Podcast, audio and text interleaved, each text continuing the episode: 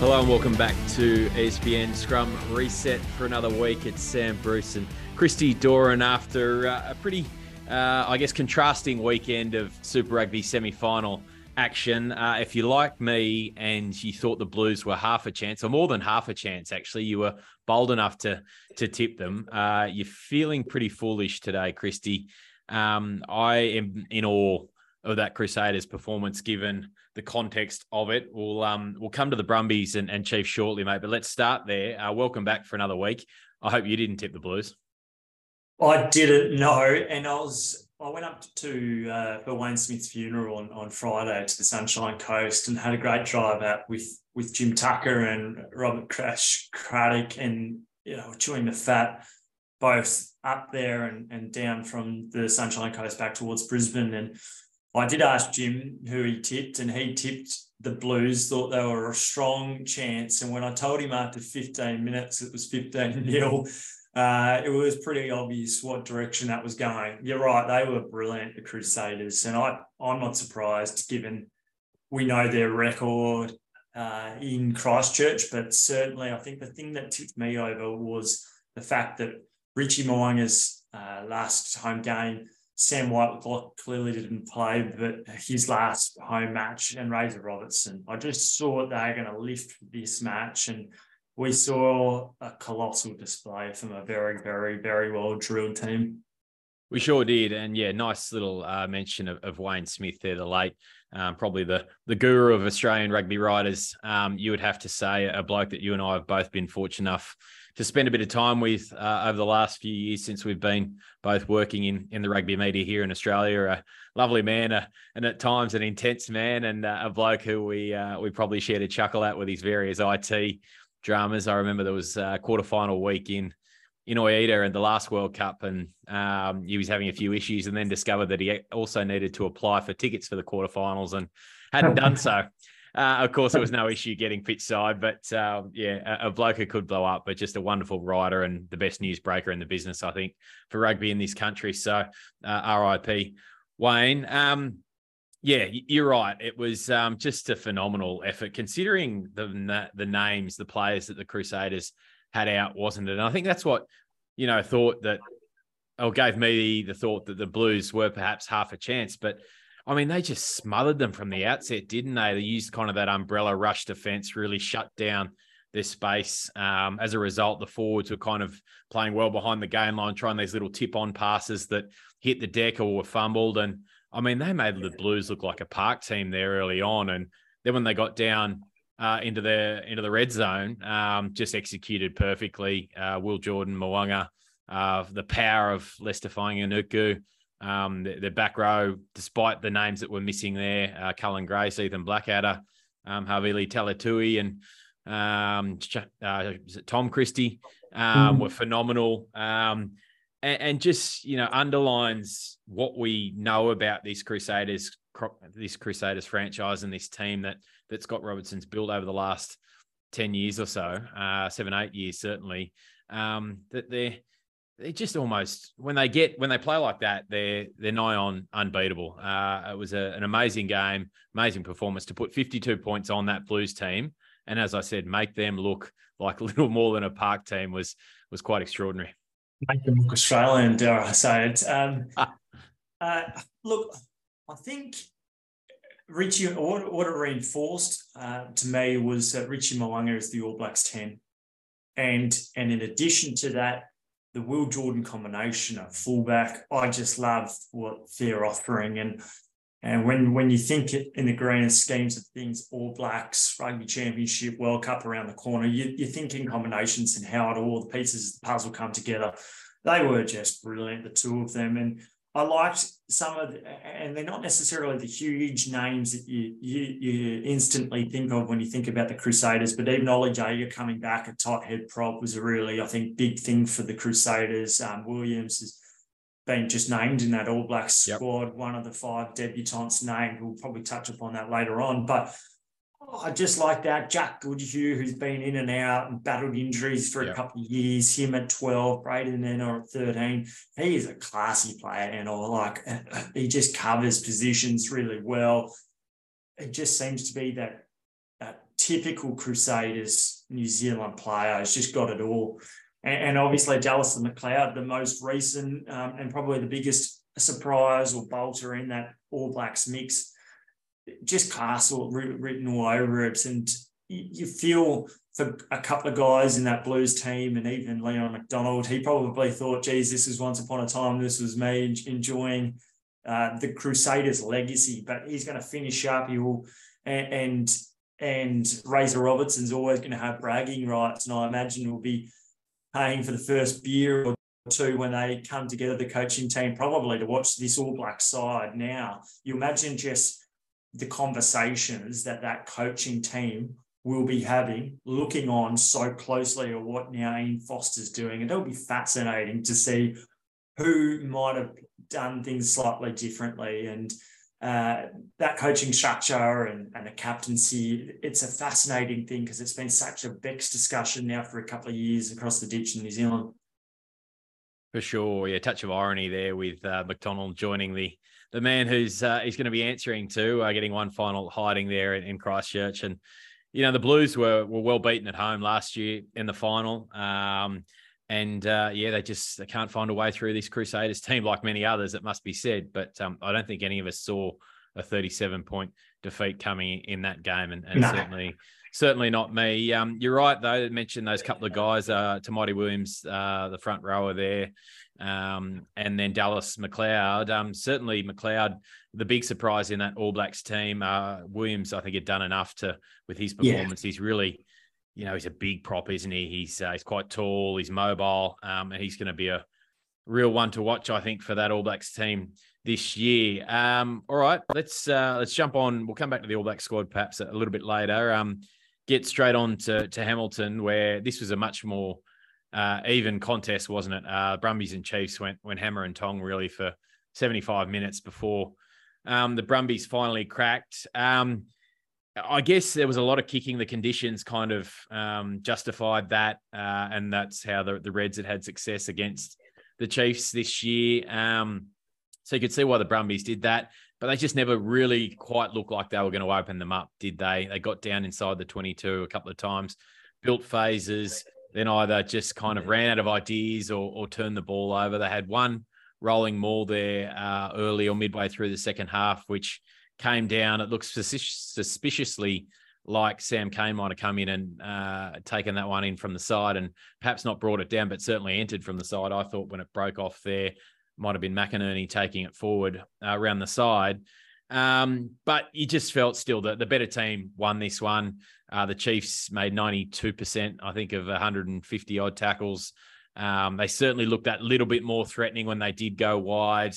And then, of course, uh, McKenzie making that vital break there after kicking the, the 50 meter penalty um, to give them that six point breathing room.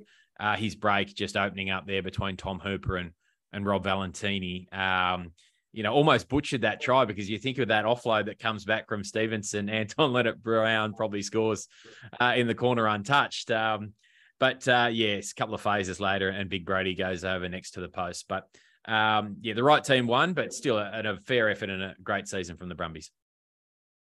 Yeah, I think you've nailed it. I, I just think it comes down to big moments, the inability for Australian sides to capitalise on them, just the small windows of opportunity. And you think Jack Debreczeni misses an early penalty, and, and you compare and contrast that with Damian McKenzie nailing it from 50. And you even heard the commentators, a lot of people thinking, oh, this is going to be right on his limit here. And he nailed it, absolutely nailed it. And and pressure is a, is a funny thing, isn't it? It only probably seems like, oh, okay, it's an extra three. They still have to score a try, or there's probably time for two penalties. But but in in a semi-final where every play and every moment is so crucial, it eventually tells. And uh, yeah, McKenzie, didn't he take that opportunity with both both hands. Didn't he just slice through, and no surprises that those couple of key players, Retallick, Anton Lienert-Brown, McKenzie, they stand up. Sam Cane was just immense. And I think we really saw the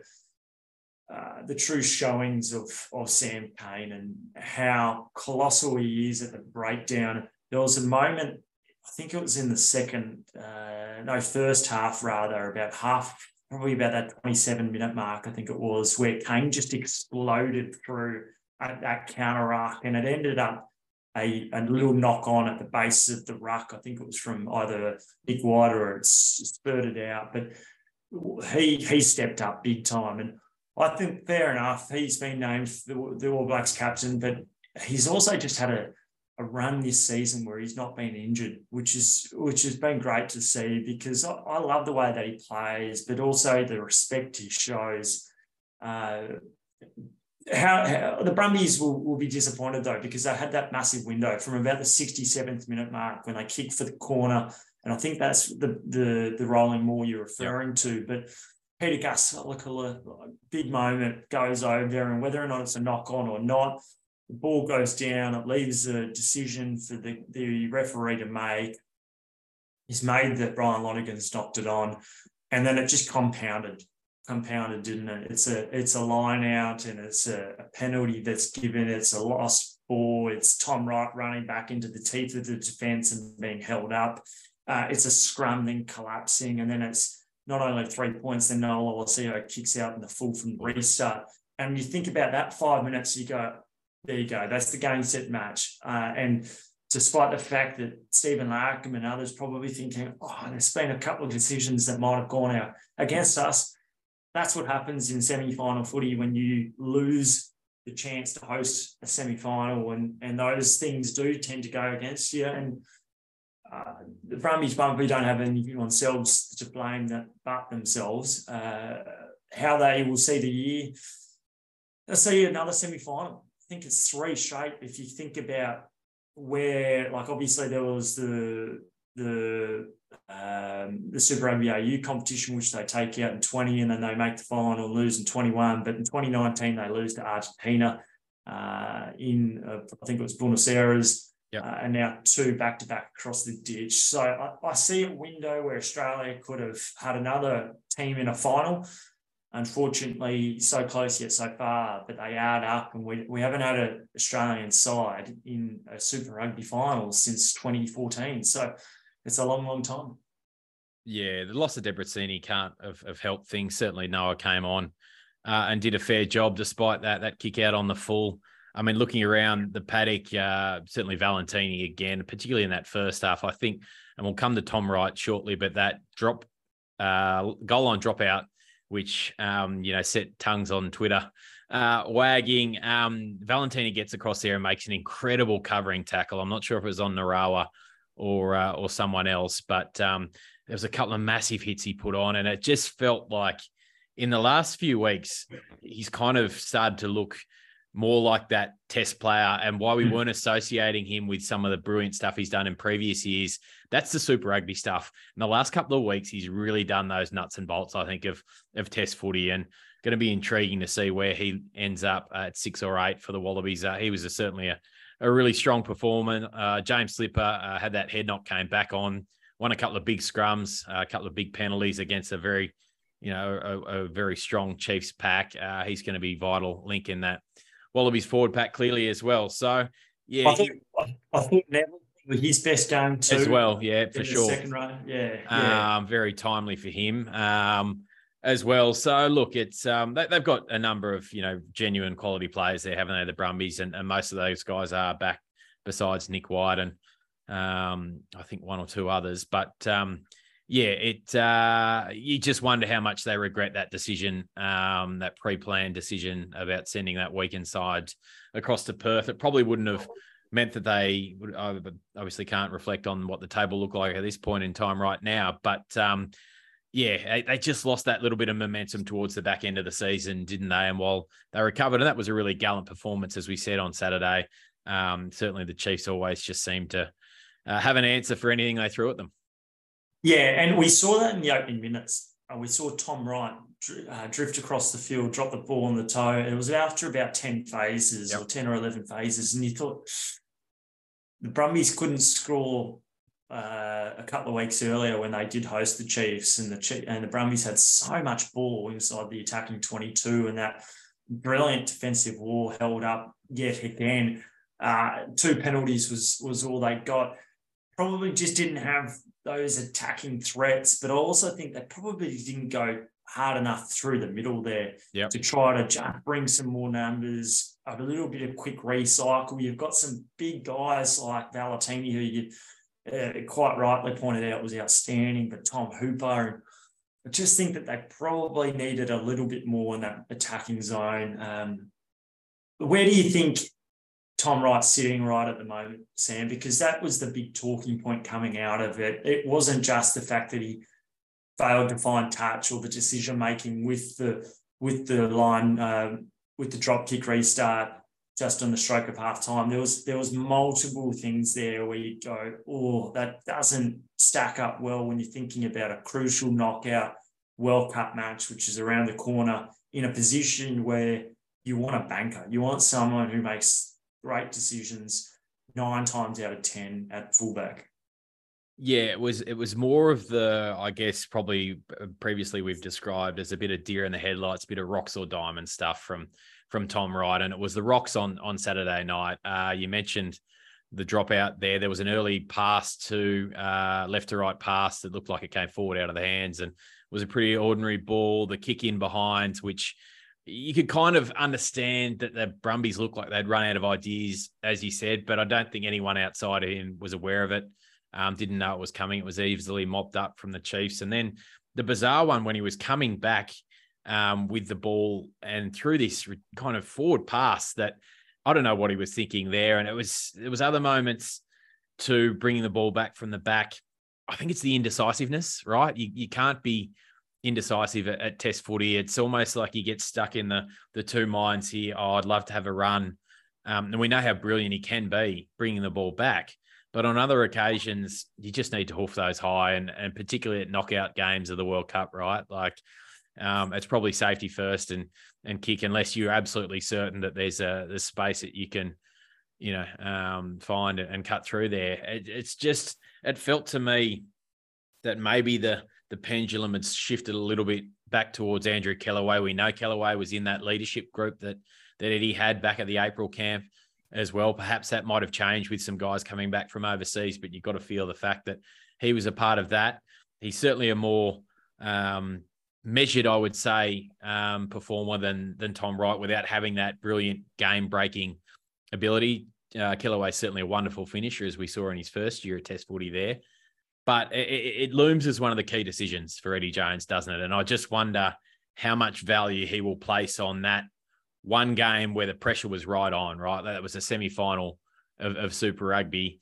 And I think Tom Wright just kind of the pressure got to him a little bit. You, everyone could see what he was trying to do with that dropout, or do the Nick White um, uh, getting the ball out on the bounce full time at Murrayfield against Scotland last year, trying to replicate that play, but it was fairly poorly executed, and and it was only heroic defence from the Brumbies there that denied the Chiefs a, a try on half time. So yeah, I has it swayed you? Are you now in the Kellaway camp? I must admit, I was probably in the right camp before, and and perhaps judging him on that one performance is too harsh. But I do think that it's that indecisiveness that worries me. I'm still picking Tom Wright for fullback to take on the Springboks, and from there, he's got his destiny in his hands.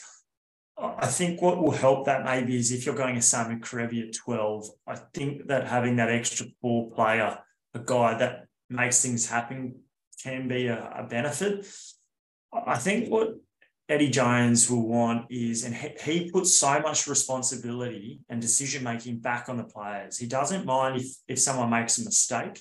He wants them to have learned from it and be able to explain what they were thinking at the time and try to justify it. And if they can't justify it, nor do they not learn from it, then I think he pulls the rug out underneath them and makes it a change. I think how he explains himself and if whether or not he learns from it will be the big thing. You might be able to make the case, well, this isn't the first time that he's run the ball back in and been held up and you know, what like what's to say that he won't do it again? I can think of countless times uh, against England on debut, basically at fullback last year in Brisbane. We saw it against the Blues back in uh, Super Round, doing a similar thing, got held up, uh, conceded possession there. So I don't think it's a, a one off. I just think how he explains himself will be fascinating. Jock Campbell, I believe, is going to be spending time with the Wallabies this week. It, it comes despite the fact that he probably didn't have his best year. Maybe it shows that one or two injuries and things can change. We've got to remember there's so much rugby ahead yeah. of, of not just the Australian rugby, but the World Cup. It's still a couple of months. There's four or five tests remaining beforehand. Uh, we know injuries to come at training sessions too. So there's still a lot of water to go under the bridge before someone's named in a position to take on Georgia in the first World Cup game for the Wallabies, I think September 9. So we'll see. But for me, at the moment, I'd have Tom Wright still at, fullback. Yeah, a uh, couple of weeks. So the Brumbies will have this week off, and then uh, the, the camp, the full camp, and the squad will know. I think on um, on Sunday is uh, is the latest from from the Wallabies. Uh, we're thinking a, a 30, 35, or they're going to stick with that 33 man squad. 33, perhaps with a couple of guys yeah. outside training. Yeah. I think 33 with a couple, and it might even come as early as Friday. It won't be earlier than Friday. I was hearing it could be Friday, but I think it is changing and it's changed a little bit just depending on how few guys that are 50 50. So Langi Gleeson's been out, he's got a two to four week injury, from my understanding. Um, how does that impact him when you're coming up against the Springboks? And how does that change the configuration with the back row? Does it mean a Tom Hooper or, or a Harry Wilson? Uh, who can you squeeze in three eights? Which you're thinking Gleeson, Wilson, Valetini, you probably couldn't. But if Gleeson's potentially 50-50 or, or serious doubt for that Springboks game, then Harry Wilson comes right back into the reckoning. So I think he's just allowing for a couple of guys, see how they pull up before pulling the trigger on, on that squad, which is which is fair enough. Do you think now that the Brumbies aren't playing in the final, perhaps with that only two week recovery, had they gone through to the final, the travel, um, we might have seen a couple of guys not play that Pretoria test. Now that they're done, um, as we said, they'll have a few days off this week. Do we expect that the Brumbies will perhaps, we know they were probably going to form the lion's share of this team, but even those fringe positions, you mentioned the injury there that perhaps that might come into favour of, of Tom Hooper. I mean, if we go through it quickly, we're every chance to see a full uh, a, a Brumbies front row. Maybe uh, Alatoa, we think he's pretty close. He would have played the final this week. I think if the Brumbies yeah. got through. Um, so he's going to be back. You would think he'd be selected. Uh, James Slipper's an automatic selection at at loose head. Um, at hooker, you're probably looking between Lockie Lonergan and, and Dave Porecki, maybe Porecki um, with his line out accuracy. But then the locks you've got to think are, are probably going to come from Neville Frost. Um, maybe that's your locking pairing. Um, Will Skelton, we're going to come to again shortly. Um, we know Valetini's going to be there. That six seven, Nick White at nine, um, at thirteen. So what do we? There could be what eight Brumbies you think in that team for Pretoria? You you'd think so. Oh, look, yeah, it, of course it's disappointing that you don't have an Australian side in the in the final, but given the fact that the Wallabies have to go to Pretoria, a long, long flight, long turnaround, not the worst thing for Eddie Jones uh, and his preparations leading into the Test match. But oh, yeah, I agree. I know that there was about thirteen Rebels players and three Western Force players last week that were up on the Gold Coast. And you look through the 13 and you go, well, hang on, half of those guys aren't going to be in that final squad. But clearly, Eddie needed hands on deck. Uh, and guys like Bobby Tuttle, who's there acting as a nine alongside Isaac Fines. Uh, one of them will be saying, I think that's Fines uh, for at least this this week. But I think you're probably right. Some things, I don't think the Rebels guys, from my understanding, some of them didn't impress last week with Eddie Jones. Probably doesn't surprise you given the fact that what they won four or five matches throughout the super season and and a lot of those 50-50 moments or the big plays in the second half, they were found wanting with work rate and attitude kind of things. So oh, yeah, you have to imagine that, yeah, the Brumbies will will have a good half um, of those guys. And uh, yeah, there'll be a few few Reds players and a few uh, Waratahs guys, but um, I think my understanding is Jake Gordon's missed selection, not even going to be a part of of this week's uh, wider training squad.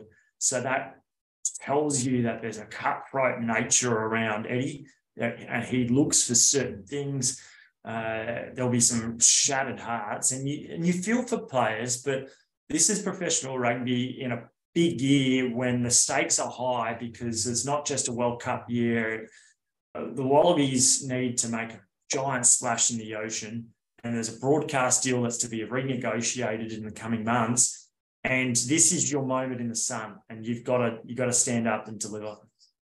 Yeah, uh, not surprising, Jake Gordon, given um, what what Eddie elaborated to us uh, last Thursday week um, around uh, what his thoughts on on the Waratahs skipper uh, were. Um, just before we, we we park, well, no, we won't park the Wallabies. Um, let's just transition a little bit into the top 14 final, Christy. Um, 29-26, won by Toulouse over La Rochelle. La Rochelle denied the double, of course, having won the, the European Champions Cup. Um, now we know Will Skelton is a part of that La, Rochelle team.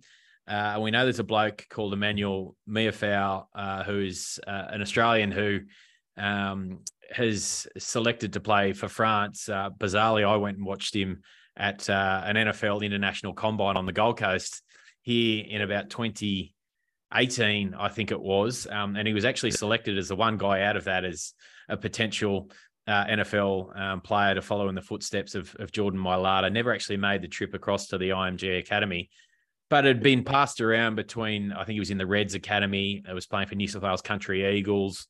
Um, anyway, finds his way to France and, and suddenly is looking like a, a, French lock, maybe not for the World Cup, but beyond that. But um, Tawera Kerr-Barlow, uh, La Rochelle, we know, played, I think, what, 20, 30 odd tests maybe for the All Blacks. 27 um, tests, yeah. 27, there you go. Um, under, uh, must have been under under Steve Hansen. Um, he has been over there for a few years now. Uh, was, of course, rumored. I think we discussed it midway through last year when this kind of eligibility story all changed. And he flagged that if Dave Rennie ever came calling, he'd probably happily announce it, given he was, I think, born in Darwin and spent a few years of his childhood there. Now, you're impressed with him. Do you think this is a reality that, particularly given uh, you said Jake Gordon is, is done and dusted? Uh, is there a chance we see Tawera Kerr-Barlow picked in this Wallaby squad, uh, either the Rugby Championship or potentially for the World Cup? I would say up until Sunday, 9 a.m., very unlikely, not a chance. And and to be fair to Tawera, he said it recently on on on New Zealand SEN radio by saying I think it's a moot point because I haven't heard from anyone at, at RA. And, and it was last year with his camp reaching out to Dave Rennie, clearly a, a great relationship formed throughout two Super Rugby title successes where he wore the number nine jersey in 2012 and 13 yep. and onwards until he left in, I think, the end of 17. Uh, I know that I've, I've spoken to RA figures in the last 24 hours and they have said it's a discussion worth having. Uh, and it's a discussion worth having because he, in my opinion, is in the top three halfbacks in the world at the moment. And Antoine uh, Dupont would be the number one. By the length of the Flemington straight, yep. Yeah, and, and an 80 minute performance where he uh, played, saved his best to last, where one or two steps across the, uh, the defensive line of La Rochelle uh, and similarly Romain Ntamack just slides on it and gets on the outside of the defender, which Dupont puts beautifully a ball out in front and holds it up beautifully. Goes through the gap, runs 60 metres to score the, the match winning try. At that point, Kerr-Barlow had been taken off. 69th minute, he's taken off. Uh, and he had just bossed the game. And if you, I, I encourage you to watch the match and what he did, particularly his kicking game, but his ability to twice he he showed the awareness to sprint to the breakdown and, and get his, himself under a couple of the Toulouse defenders, which one kept the ball and secondly kept the ball and won a penalty with with the uh, with the Toulouse players going off their feet. It showed an awareness that's just like completely missing from Australian rugby on a whole, but particularly the halfbacks who you often see just waiting for other people rather than doing it yourselves. Scores a try. He was immense. And and and you know he's a World Cup winner firstly, but secondly he plays in France. He knows all the players. He knows the big stage. Just recently led uh, La Rochelle from a massive come from behind victory over Leinster and Dublin. I don't think Australia is in the position to go, you know what, we're okay, thanks, but no thanks. This guy lived in Australia until he was 13. His mother, Gail, played for the Wallaroos 95 96 uh, as a halfback, too. Uh, you know, the, the, the Kerr-Barlows are still based, you know, in Australia. Uh, I think it would be kind of ignorant to think that Australia is good enough and has the depth in the position. And yes, there's probably a bunch of nines at the moment between Ryan Lonergan and Tate McDermott and perhaps even Isaac Fines, Leilua who are good nines. Are they great nines? I don't think so. And I think Kerr-Barlow is a great nine. Uh, it's certainly a discussion worth having. And it's going to take a Giteau law change, isn't it, for him to, to come into consideration? Uh, we think uh, maybe that might just go out the window for for six weeks, right? Six, seven weeks, or or a couple of months with including the rugby championship. But uh, it's a hot topic, this one, isn't it? This international eligibility, and we've seen how it's it's helped um, the depth of the Tonga and Tongan and Samoan squads in the past week with their their training squads for the World Cup. Some of the names that have come back into Tonga, uh, Folau, obviously, Charles Piutau, Fifita. Um, and they suddenly have a, a, squad that looks like it's going to be, you know, really, really competitive in that tough Pool B. Uh, Samoa picking up Stephen La, uh, Luatua, um, a couple of others. Uh, Lima Sopoaga, who's going to be great for them at having a real general at at number ten. Um, so yeah, but on the flip side, we've discussed Jack Dempsey in Scotland in the past, um, and now suddenly we're, we're, thinking about one coming the other way. A, a, bloke who's played for the All Blacks and a World Cup winner, and and suddenly pulling on the um on the gold jersey. Um, so yeah, look, uh, it's a very much a watch this space, isn't it? Then we'll we'll see just which way uh, Eddie goes if he is tempted by this selection. Um, but yeah, it would certainly uh, have put the cat amongst the pigeons with uh, with Fines Leilua, uh, McDermott, and, and Ryan Lonergan. Um, you'd think only one of those guys would would get in if Eddie Bat went with Toa, and that's saying that um, you know he was he's going to pick three three halfbacks as well. So uh, yeah. What about Will Skelton Christy? Um, how was his performance in in the top 14 final? And and do we need to see him start um, under Eddie Jones in the next few weeks? Because Dave Rennie was loath to use him in that role. Um, we bemoaned it in back to back spring tours. He was, um, I think, exclusively used off the bench apart from one test over those two years.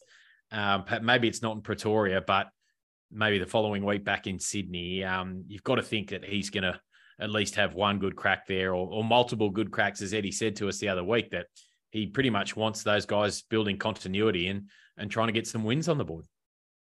Yeah, look, when he comes home to Australia, I'm not sure. It's a question worth asking and trying to find and getting to the bottom of, uh, because that will indicate whether or not he's in strong contention to take on the on the box uh, it'd be a hell of a travel load, uh, wouldn't it, over the next couple of weeks? You'd be racking up those frequent flight points. Um, not that I'm sure Will Skelton needs them.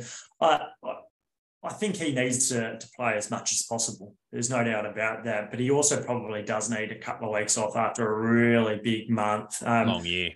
What we do know is that Eddie, and he spoke to us last a couple of weeks ago about uh, the fact that they they're going out to win in Pretoria, and I think it's important because it's it's setting the tone. When he took over from England, he, he led them. They, they won their last pool game against Uruguay, and then they win the next seventeen under Eddie. And starting and turning a new page, I think, will be really important. Uh, they're under no illusions that Australia and the Wallabies have never won in Pretoria, so that's a, a hell of a task first up. And Phil Waugh said if there's a harder place to start a new chapter, I don't know one. He, he, he said that a couple of weeks ago when he was unveiled as the new Rugby Australia CEO. So the strategy towards how they how the Wallabies and Eddie Jones uh, confronts the next month will be fascinating because there's no way that they're going to be able to name one side and back it up with an unchanged 15 or 23 a week later against Argentina. It will be simply impossible. So I don't know, and and I'm sure he does, and that's why they're the ones getting paid the big dollars for the big big decisions. But I'd, I'd be having Skelton as much as possible. What we do know is the Springboks will have a big pack. Uh, whether or not they prioritise the first game against the Wallabies at home or indeed New Zealand so, shortly after, that's a that's a really interesting question uh, and decision. And in the past, they've prioritised New Zealand. Um, that being said, they will want to beat the Wallabies at home in one of their last home games before the World Cup to build that momentum. Uh, but I think there's already been some reports suggesting that they might separate the squads almost in two and and really focus on the week later that New Zealand test. And they've got some injury concerns too. We know Siya Kolisi is really racing the clock. Uh, they've got issues at number 10. Uh, Handré Pollard uh, has had a few niggles over the last uh, couple of years. I think he's struggling again. Damian Willemse is already out. They've got Manie Libbok as cover there, who we haven't seen a lot of down here in Australia just yet. Big and, um, on him. Yeah, there is, aren't there? And um, and Elton Jantjies has been brought back into the squad. And we know uh, perhaps we were caught um, by surprise at the talent of that young winger who came in last year and scored that brilliant try uh, at um, at Allianz Stadium. There, the 19 year old uh, Kalen, Kalen, uh, I've forgotten his name off the top of my head, but they've got plenty of depth, haven't they? So yeah, um, they'll uh, they'll be a force no matter who lines up in in Pretoria. Um, and as we say now, um, just uh, touch over two weeks, and we can't wait for that one. Um, righto, mate. Before we uh, we wrap up uh, this week, um, the chairman, uh, Hamish McLennan, Rugby Australia was um, was back in the headlines again last week. He was probably was he? It, it, it, had been a couple of weeks or so, maybe even a month since um, he'd gone head to head with the horseman Peter V'landys. Um, but um, back on the airwaves and actually on a pod of uh, a friend and, and colleague of ours, uh, Liam Napier and, and Elliott Smith there at um, the New Zealand Herald. They're, they're very, very good rugby direct. And if you're keen to get a full breakdown on the All Blacks squad, I suggest you go and give their their uh, pod a listen on that. But um, yeah, Hamish joining them last week across covering a, a range of topics and certainly went on the front foot around the draft and made a very good, I think, commercial defense of why he's pushing forward around the value of media rights and I guess building that narrative as you and I have spoken about it. I've written a couple of yarns on it in the past. Well, I think it's a, a good idea and potentially that can take Super Rugby um, from a competition that people just think it's floundering at the moment. We saw Steve Hansen come out over the weekend and say that he's watching the NRL more now than ever um, because rugby's stuck in a, a rut, I guess, if you like.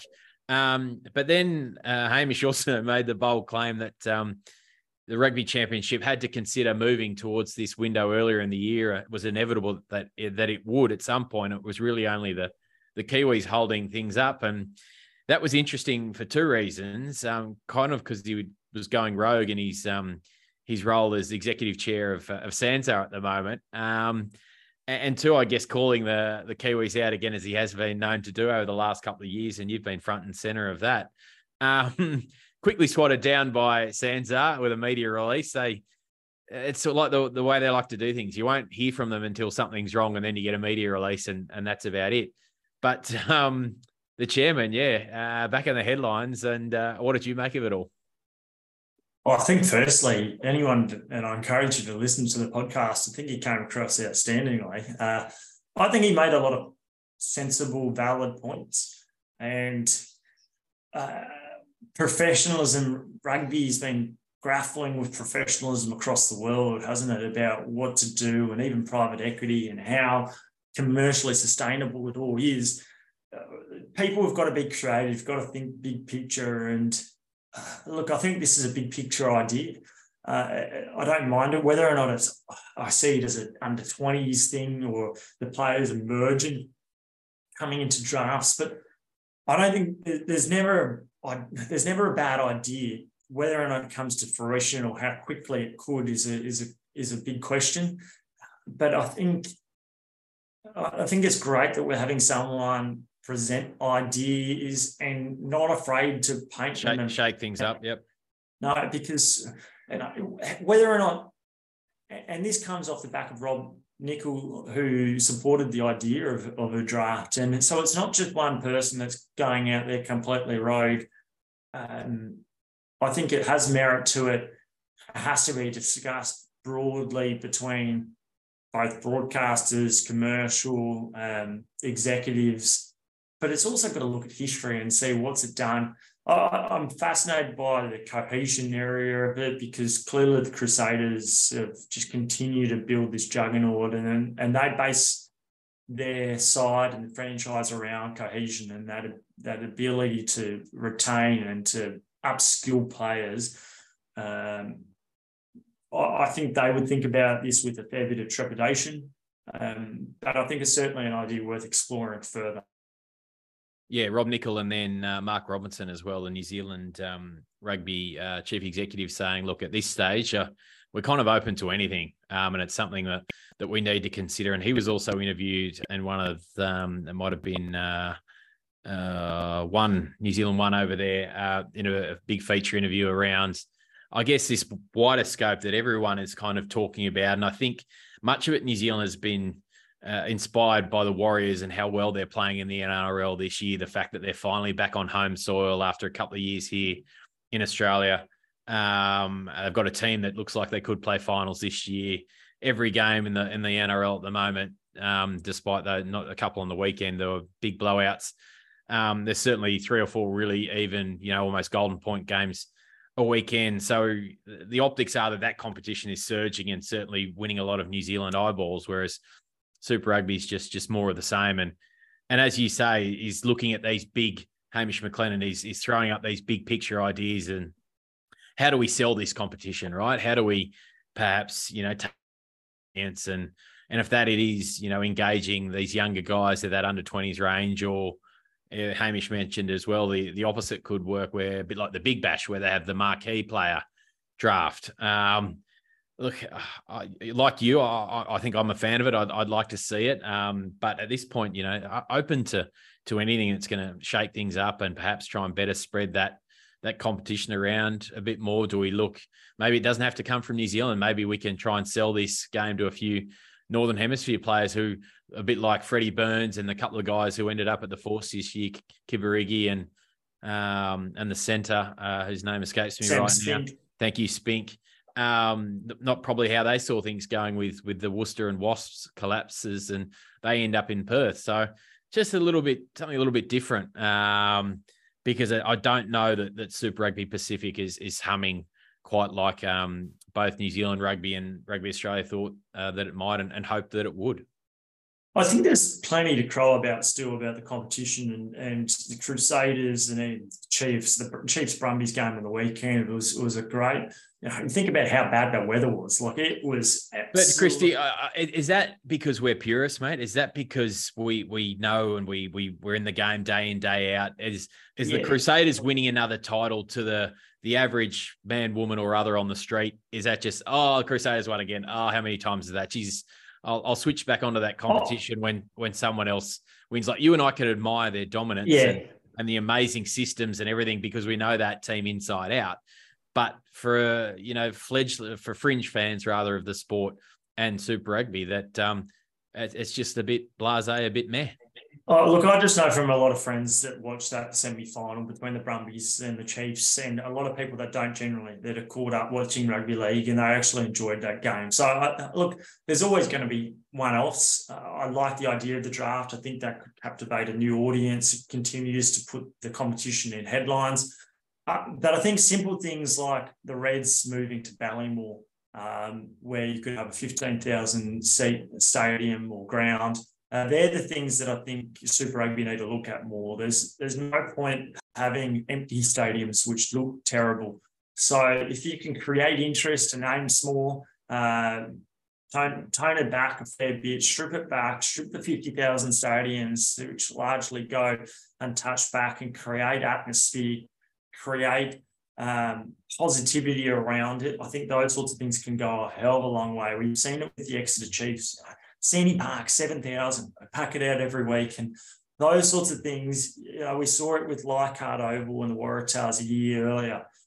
If you if you go back a little bit before you go too big, spread it too wide, I think, uh, as I say, I think those couple of things can make a hell of a lot of difference. Um, there, there's a product there. There's games that are being played at a positive time uh, zone.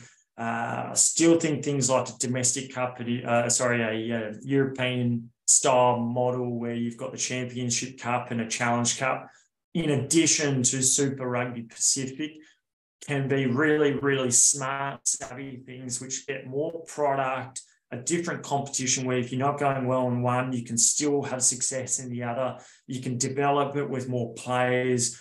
I think it's just a no brainer. So there, there is something there. They've just got to nail it over the next couple of years.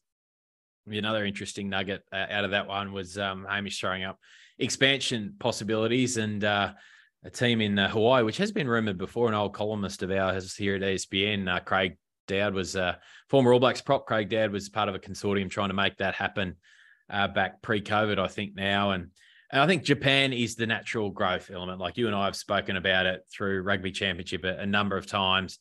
We agree that Sanzaro is dragging their feet on that one from that perspective with with Fiji as well, and that was the other bit of a rumor or report to come out over the weekend that this World League, this Nations Championship, whatever they're going to call it, looks to be a done deal from 26, I think, and then ring fenced until 2030, which has, you know, nations like Georgia and a couple of others spitting chips. Um, but uh, yeah, from a Super Rugby expansion perspective, that that looks the the natural growth. But um, yeah, there's got to be a more of a focus on, on getting the game humming in in New Zealand and Australia again first, right? And um, certainly, New Zealand are going to be dealing with um, a serious loss of star power next year. And we know the nature of their talent pathways that new guys will come through and already have started to. But when you think no Barrett, no Mo'unga, no Fainga'anuku, um, there's probably a couple of others. No Ardie Savea on a sabbatical next year as well. Like if you were to pick, hand pick four guys out of the um, the top five or ten, you know, there there's some pretty big uh, big names to take out of the comp, right? Yeah, but you know whether they're playing Japan the, all those guys that you've just mentioned, with the exception of Leicester Fainga'anuku, but the playmakers and the Ardie Saveas, they're playing in Japan at big, big clubs over there. So why not have this extra competition, this extra layer, which you see a handful of, of regular matches before you know a quick fire knockouts, which will involve household players where they can once again immerse themselves in Super Rugby and the conversation, which will be played across the Trans Tasman and Pacific. It's it makes complete sense. What it needs is some some some initiative, some audacity, some courage to go. There is there is a competition here. There is the teams. We don't need to create new teams. We've got we've we've got it here. We've we've just got to bring it together. Uh, for me, it's just a natural natural progression. Well, Hamish McLennan certainly the the right man for the job then to be throwing up some some bold ideas. And uh, yes, we'll uh, we're interested to see what comes next. All right, mate. That's uh, a pretty good wrap for this week. I know you've got to get off. I think you got a haircut booked or, or something. Um, but uh, mate, uh, tremendous as always uh, stop grinning at me to uh, to have you on. Uh, this time next week we'll have a Wallabies, a firm Wallaby squad, won't we? So uh, it's going to be a huge pod. Um, and uh, yeah, we'll break that all down for you then, uh, mate. Cheers. Uh, have a great week. Before you go, what's your what's your one bolter for the Wallabies? And, and let us know if you're hearing it. What's your one bolter punters from the from the squad or for Pretoria? Do you think? What for you the squad, I think the wider squad. Wider squad. Uh, I, I, declared Tom Hooper about this time last year, and, and I think while perhaps um, not playing to that same level before he was injured in that semi against the Blues last year, he he looks like a test footy player to me. He looks like a big raw boned back rower, uh, country boy, which always ticks the box in in my shoes, of course. Um, I like what I see from him. I don't know what role he plays, um, whether it be at lock or at six there, and I think that uncertainty around is is probably going to play into his favour. Um, but um, yeah, he, would be the one. What about you? No, you've stolen it from me, but I think Tom Hooper would be a great shout and we saw him play seven on the weekend, good over the ball. Uh, if it, if there's not going to be a Tom Hooper, I'm fascinated around Isaac Fines Leilua. So I wonder whether or not he just wants another glimpse of him, and we might have found out, and that might still come to fruition over the last week or so. How has he impressed or not impressed Eddie Jones? If he has, I wonder whether or not he just gets an extra couple of weeks to, to try to show what he's worth is before it maybe comes back into the picture later on. But that'll be interesting. Watch this space. Yeah, Indeed, watch this space. A, a big couple of weeks coming up, uh, and you can uh, follow it all here at ESPN. And of course, Christy's work at the Roar is uh, one never to be missed. All right, thanks, mate, and uh, we'll talk to you all in seven days' time. Cheers. Cheers.